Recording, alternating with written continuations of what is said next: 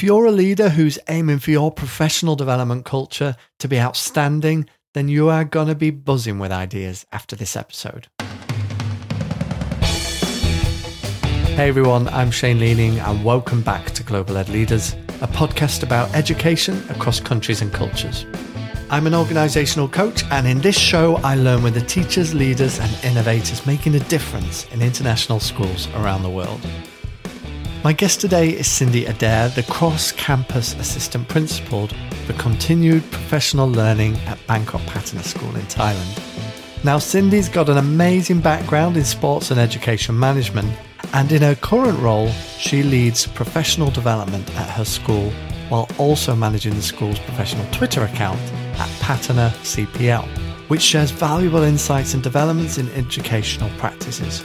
And we jumped into our conversation today with Cindy explaining a little about Patana's innovative approach to professional growth. Let's jump in. A year ago, we decided to undertake a review of our performance management. Like many schools, we had a pretty um, sort of standard approach. We had a set of um, professional standards that we um, collectively built together. And then uh, we had a system of learning observations where leaders would go in and watch people teach and then provide feedback against those standards. Um, and so the first step was to undertake some research. And what we started to find when we were doing that research that that old kind of top-down system was probably not as modern as we thought it was. And uh, also, there's a huge body of research at the moment about evidence based education. So, um, whilst we had built these professional standards, and anecdotally they were robust and, and very helpful, and they'd evolved over time through everyone's collective wisdom, they weren't necessarily tried and tested through research. And so those two things set us on a path of starting to reimagine what it could look like, and also how we, we were really keen to make sure that we were creating a sense of um, teacher ownership over um, their professional growth we were really impressed in particular by the work of Chris, and I'm, I'm going to probably butcher his last name here, Chris Moyes. He's got some great research in this area. And uh, one of the things that really spoke to me is that professional growth is about becoming better, it's not about just being good. And so our old system was very much about being good, whereas actually asking ourselves the question of how are you going to be a better teacher or a better leader this year than you were last year? And keep that progression going um, became a really powerful driver. So then we set about trying to design a cycle whereby staff would be asked to sort of reflect on their learning using some different tools. And I can talk about which tools we ended up selecting in a minute. And then to set their own targets and then how they would uh, engage in instructional coaching or professional growth conversations around those targets at key points through the year and engage in CPL and then the biggest shift was at the end of the year, and we're not there yet in our first full cycle. So I can't talk about what we've done. I just have to talk about what we are planning to do. Um, is that instead of, you know, that sort of somewhat scary one to one meeting with your line manager behind closed doors, we are going to instead be asking teams to sit together. And every staff member is going to bring a one page summary of how they've become a better teacher this year than they were last year, their professional growth and they're going to share that in a team situation. And that's going to be the end point, not some sort of hidden away, scary, documented um, final conversation. The idea then that is that people will can make connections between what they've been working on and maybe what other people have been working on, and it becomes a lot more about being owned by the staff and for the staff. I really love this. I love what you're up to there, and I know when I was lucky enough to meet you in person the other week in Bangkok, we actually met at the Festival Education. Yeah. And I was privileged to come and see a little bit of what it looks like. Now, I know you said it's early days, but the boldness to move towards a system of looking at growth rather than outcomes, I think is brilliant. And it does match a lot of what the evidence base says works. Yeah, I think so many schools, including yours, it sounds like before, were hooked on this ideal of what good looks like and then measuring the gap between perceived good and what the teacher's doing it's like um, it's like a deficit model from the start, isn't it? It's Yeah. like assuming the teacher's not good enough and we're just trying to close the gap. But what you're suggesting is that you're looking at growth. How much have you become better during your time as a teacher? Am I capturing that right?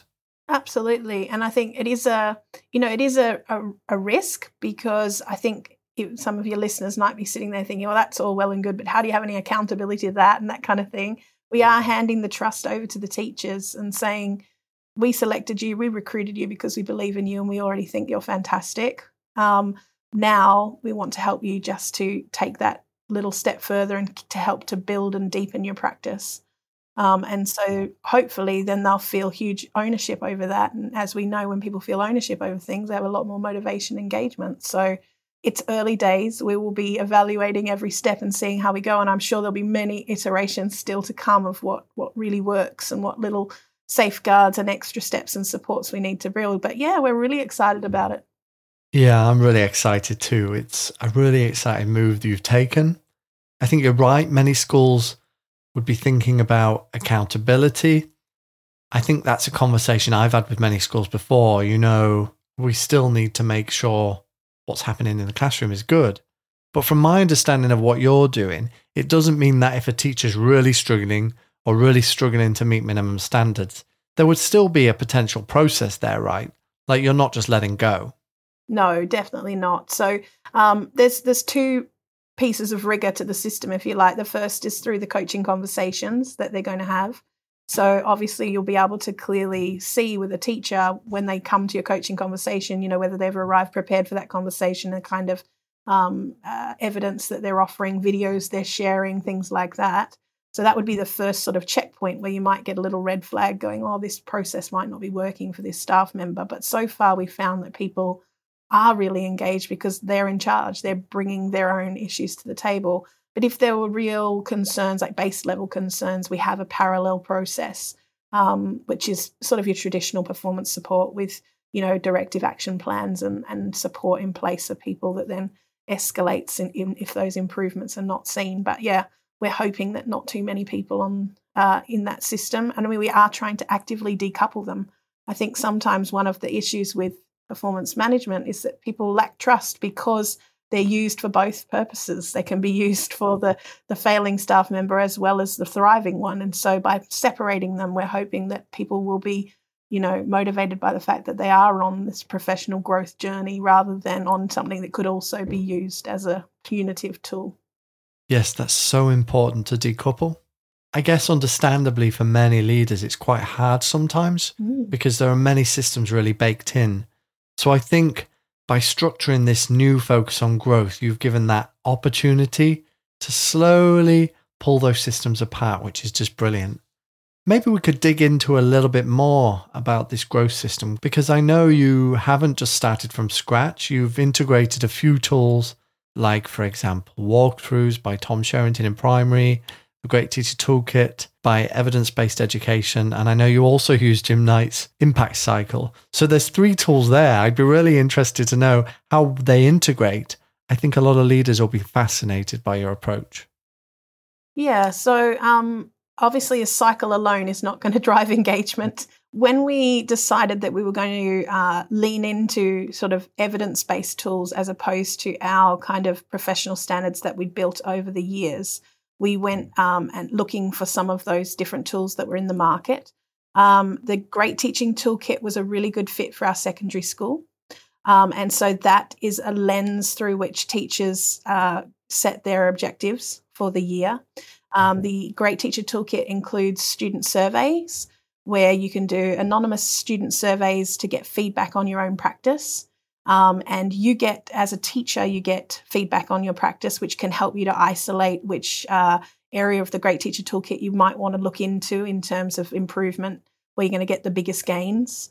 Um, and then as a leadership team, we get a report where we can't see the individual teachers' names. So it's very safe. It's not Big Brother, um, but we can see trends across our school as well. So we can plan interventions and guide um, different teams and things towards certain areas of the Great Teacher Toolkit in order to strengthen their skills. So the secondary school used the Great Teacher Toolkit as um, a way of setting their objectives and gathering data in a safe way from their students about how they're doing um, in terms of their practice. We then, in the primary school, the better fit for them was the walkthroughs tool by Tom Sherrington.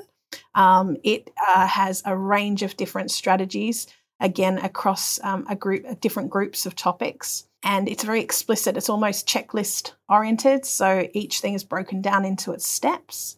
And actually, as a primary school, our first step was to collectively decide on a pattern of seven. So they isolated it in the walkthroughs book seven of the strategies, which they thought were absolute non negotiables for every classroom. And uh, they had this great middle leaders meeting where everyone was kind of bidding for their favorite strategy. And then everyone, um, by the end, we'd agreed this pattern of seven. And so that was our starting point. Everyone was using the pattern of seven. And then as we've got more comfortable with the walkthroughs tools and uh, Tom's bought out multiple books as well in that time uh, the walkthroughs is now the lens through which the primary staff choose the strategy that they're going to work on. And then where Jim Knight comes in is he is our sort of instructional coaching guru, and he helps to drive those instruction, the structure of those um, instructional coaching conversations.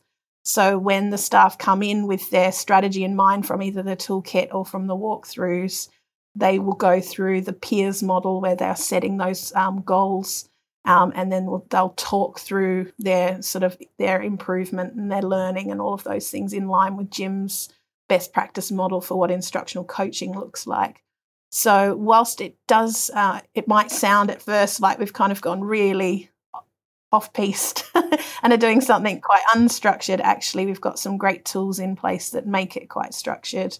And it was really interesting because we mapped both the Great Teacher Toolkit and the walkthroughs against our old like sort of anecdotal, developed over time professional standards. And there was a huge crossover. So, you know, our practice over those 15 years had surfaced the same things that Tom in his work in evidence based education in their work had done. They just maybe had linked it to evidence better and maybe made it more clear and, and had more clarity. So we didn't feel like we had, you know, thrown something out unnecessarily. We felt like we'd then gathered a bit more clarity through that process. Cindy, this is fascinating because I think so many leaders would naturally just want one system rather than three different in one school. Mm. A lot would want just a one school solution. And each of those toolkits you've mentioned actually offer a whole school solution. But I think it's a real confidence in what you're doing to have the three. I'm interested to know how they complement each other and whether you would say that that works better to pick and choose your tools so where we went with it was um, we do have our we have our primary principal and our secondary principal, and um, they they come to the table with our cross campus principal, and together they look at what's going to be best for the children right now um, in their learning, and then the thing that we worked hard to do was then build a cycle that was complementary. So it doesn't really matter what tool you put in. To be honest, it doesn't even need to be one of those. I think the coaching is the common one. So the Jim Knight stuff is common to both high quality conversations where you really hand in a dialogical approach where you're handing the, the conversation over to the teacher and they're really in control and they're bringing the reality that they're seeing in their classroom to you. That's common to both schools. And I think that that is key in any professional development, right? It's the quality of the dialogue that really enacts the change. The way that you brought the goal to the table is just the lens that you're viewing it through. Um, I would say that the the real strength of the walkthroughs is how accessible it is. Um, it's really easy to understand. It's highly visual. Um, it's got lots of pictures and it's very checklist oriented. So for um, a lot of our, our primary students and, and staff, that was a really accessible tool to pick up and run with. For our secondary school group, the GTT appealed a little bit more, and, and probably because our secondary staff are using data a little bit more. They're working against exam boards criteria and things like that. Their heads are a little bit more that way inclined, and the GTT tool is a little bit more in that kind of package. It talks about survey data and um, all of that kind of thing, and it's it's less visual and it's more of a lens and it's got a little bit more freedom, which makes it when you're talking about people who are teaching in uh, faculties as opposed to year groups. Um, it seemed to be a better fit for them. And those principals quite rightly went into bat for the tool that they thought suited their students best. And then it was our job to try and create a cycle that could accommodate both of those things so that there was plenty of common ground. We're all moving through the cycle together. We're all having high quality conversations following Jim's model, but it doesn't really matter what lens you're looking through to bring your goal to the table, it has to work for you. And actually, we have another set of staff in our school, like lots of people do, um, who are called our cross campus staff. They're people like librarians, sports coaches, you know, the non traditional educators in our group. And they may not use either tool. They might have a framework from their area of expertise. You know, the swim coach might be using, you know, the American Swim Coaches and Teachers Association level three curriculum or something, and they will bring their goals to the table through that lens. So, yeah, common things are the cycle itself and the deadlines and the kind of structure and flow of the year, the coaching conversations, but the tools can fit in depending on your preferences, I think. I think that's brilliant. And listeners, you should know that you're also a swim coach yourself, right, Cindy?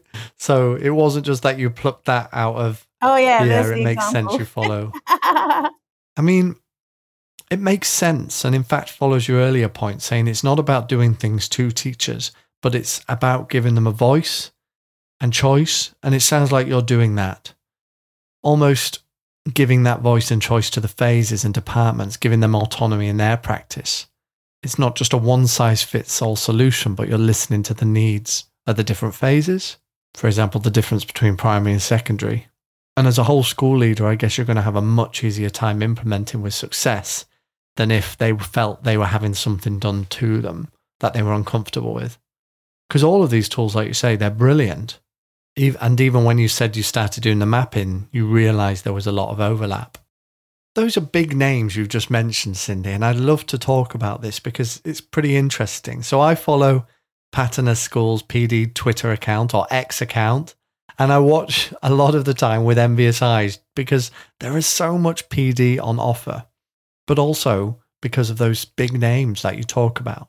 I think a lot of schools would look at your packed PD calendar and think, gosh, I wish we had the ability to do something like that.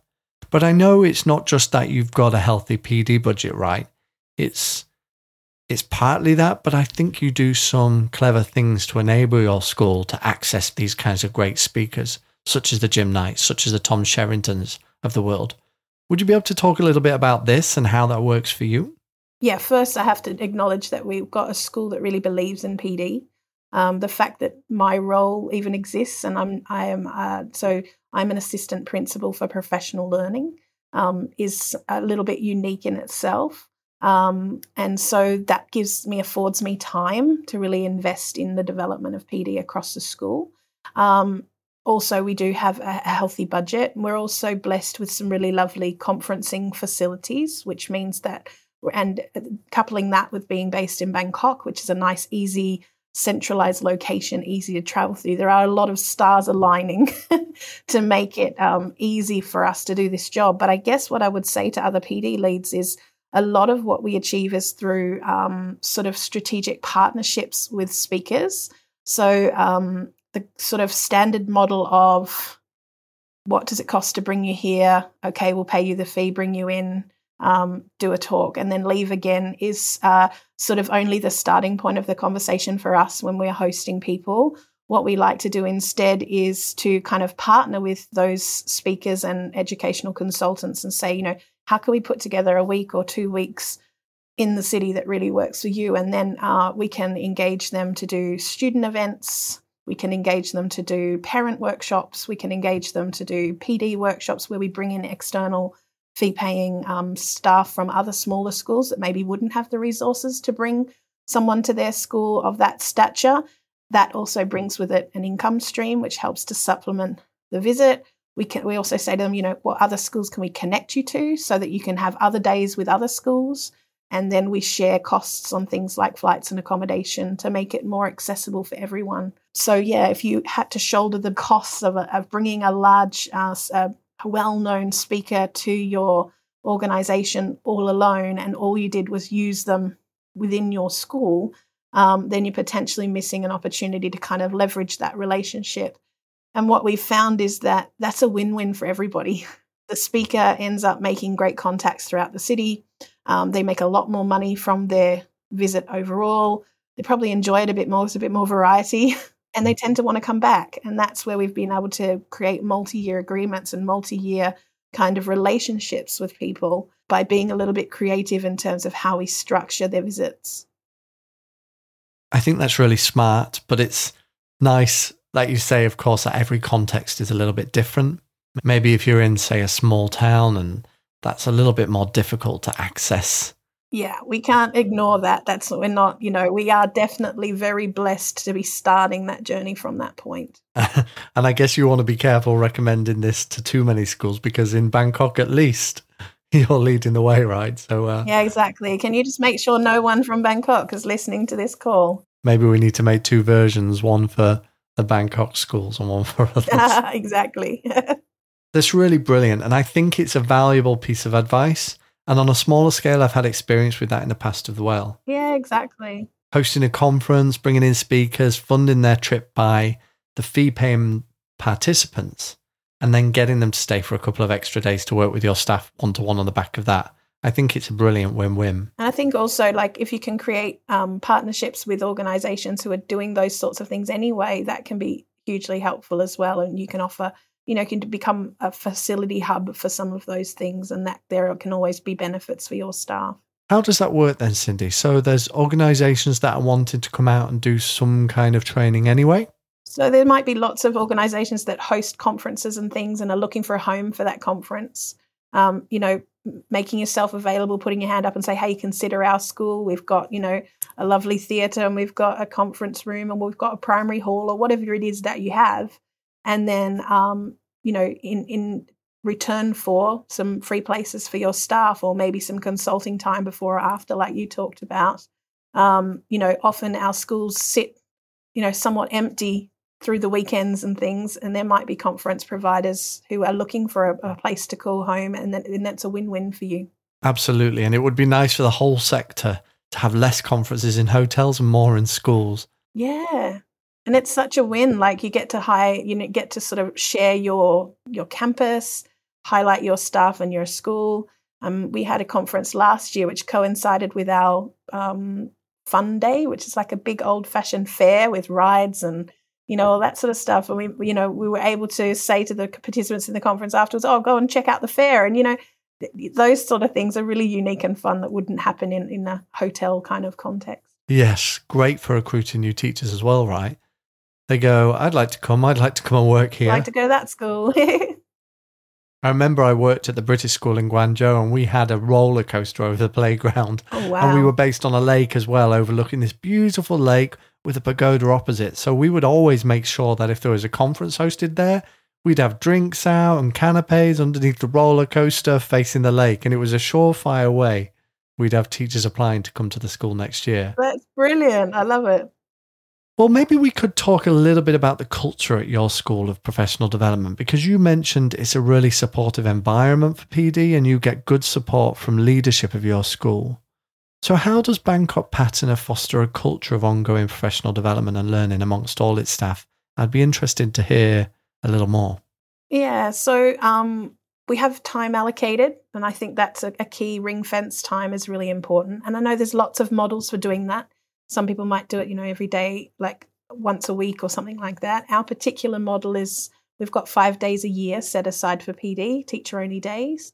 So we have two days at the start of the year, two days in October, and a day in May.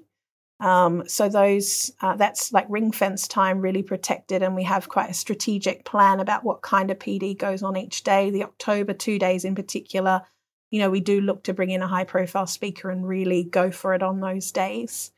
Um, other ways that we build the culture, we have a really thriving little program called Learning for Learners. Um, and it's really simple. It's teachers offering workshops to other teachers um, so they, you know, if you've got a passion about something, it might be, you know, you love to do podcasting, or it might be that you, um, you know, you, uh, you know, a bit of an assessment nerd or something, and you've got a new, new thing there, or the one we had last week, how to use clay in your classroom, so like pottery. So basically, the teachers contact me and they sort of say, you know, I'd love to do a learning for learners. They can run them at lunchtime or after school. Um, and then we pop them up on an online system and people can sign up. Um, and then we put on a few snacks, and those teachers go and uh, run a workshop for each other. And there's probably two or three of those happening every week. And they're as diverse as the examples that I just gave them.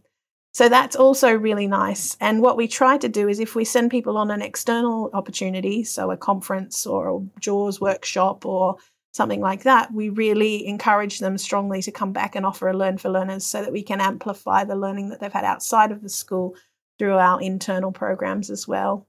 Um, and I think you mentioned it before the socials. So that's something that we've built across the last sort of 18 months, um, really trying to up the profile of PD by celebrating all the things that are happening all the time and the diversity of that. So also when people go off to external opportunities, we're saying, you know, send us a photo, let, let us get you up on socials, and we try and celebrate it that way. And I think sort of success breeds success. So if people see that success, they offer a little learning for learners, they get nice feedback from their colleagues, they're more willing to put their hand up again, or they go on an external thing and come back and they see themselves on the socials. It kind of builds its own momentum.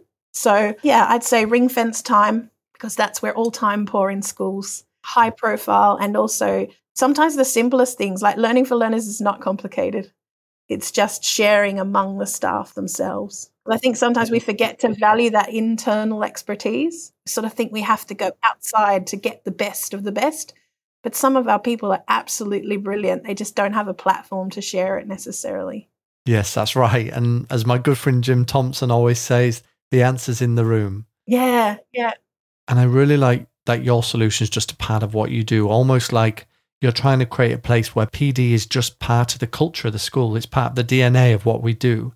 And it's so regular, which means you've got these bite sized things regular. It's very visual, visible. Yes. Yeah. I mean, from an outside perspective, Cindy, I, I, I don't know too much in terms of Patana in terms of what the parents are getting. But what I see online is a lot of PD initiatives, and it makes me feel there's a really sense of ownership of the school, that we're confident about teacher PD. I think sometimes schools don't shout enough about what their teachers are doing, what they're up to in terms of their own professional learning as well. Um, and I just think it's a really fantastic model. And I'm sure listeners will be listening with lots of ideas in their head. And I can't let you go without talking about these bite sized PD that you actually offer in your schools. Would you be able to chat a little bit more about them? Yeah, so some of the things that we've tried, one of the points of philosophy that I have is you've got to meet staff where they're at. Not all staff have the time or the cognitive space, really, because of the nature of their role and how busy they are, and also their lives outside of the school.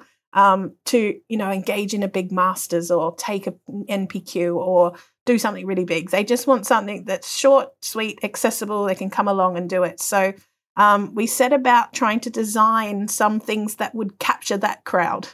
Um, and we started off with books and burritos which was a program where uh, we took 40 registrations um, and the group were um, able to vote on a, a, a book. Um, they ended up choosing um, Why Children Don't Like School by um, Mr. Willingham. And uh, then we got the books in, and everyone had a period of time to read the book. And while the reading was going on, we had a little Teams uh, chat group because we're a Teams school. Um, and everybody was chatting away about the things they liked about the book. And then we hosted a burrito lunch, and everyone came along and talked about the book while they were enjoying their burrito. Um, and we got lovely feedback from that event. And a lot of staff said, you know, I wouldn't necessarily read an academic non-fiction text like this, but you know, I have done it. And we got um, so it was a really nice sort of like a gateway drug for PD, I guess, is what we're doing. So from there, we started to uh, um, experiment. So we had pizza and pedagogy, which is where we, um, if your budget doesn't stretch to, you know, 40 books, um, we gave out three journal articles, quite, you know, quite accessible. Um, photocopied them, gave them some highlighters and some post it notes, um, sent them away with three journal articles to read. We chose a theme, so the journal articles were all about AI. Um, and then once again, we hosted a pizza lunch and we talked about pedagogy over pizza. Um, and then the final one of the year last year was um, podcasts and pastries. So we gave them three podcasts to listen to, um, and then we um, met over pastries this time at breakfast time. Um, and had pastries and talked about podcasts. And so what we're finding is that that was drawing out from the staff a different crowd than had been previously turning up to some of our other offerings that were a little bit more intense. And it was also really fantastic it, because it's very social. Um, and some people learn best when they're in groups and they're able to talk and interact. You know, doing an online course or something like that is not for everybody. So the social aspect was really fantastic, especially in a very large school like ours. You can disappear into your department and not see people from other departments because it's such a huge campus. You've been here.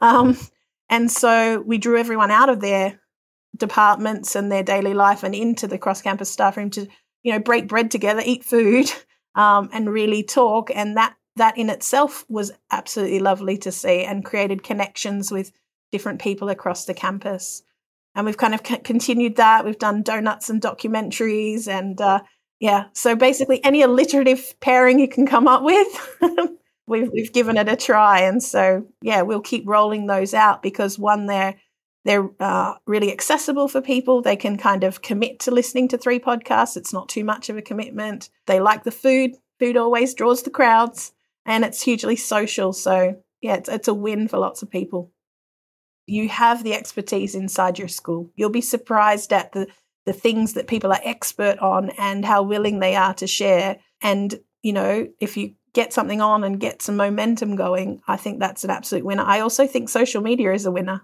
It's very easy, doesn't cost anything to set up an account and just start celebrating your staff because the more profile you give to them, the more excited they are to be celebrated and, and um, they're more likely to give back by being presenters for you or putting themselves out there and they're more likely to go to events again if they feel like that they've had a great time and they've been recognized and celebrated for that too.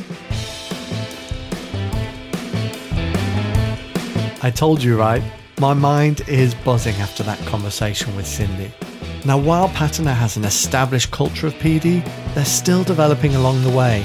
And I love how Cindy's ideas are both inspiring for how a PD culture can form with areas like utilising tools that have been established on the market, but also how you can make it really accessible with small steps, such as running those small learning groups or learning sessions or engaging with those fun alliteration clubs like Books and Burritos or Pizza and Pedagogy. I think that's such a lovely low threshold way to bring a culture of learning into your school. Global Ed Leaders is hosted and produced by me, Shane Leaning, with original music by Guillermo Silva. And if you like this show, I think you'll love my newsletter, and you can access that by going to my website, shaneleaning.com, or using the links in the show notes. But if we don't speak before, I'll see you here next week.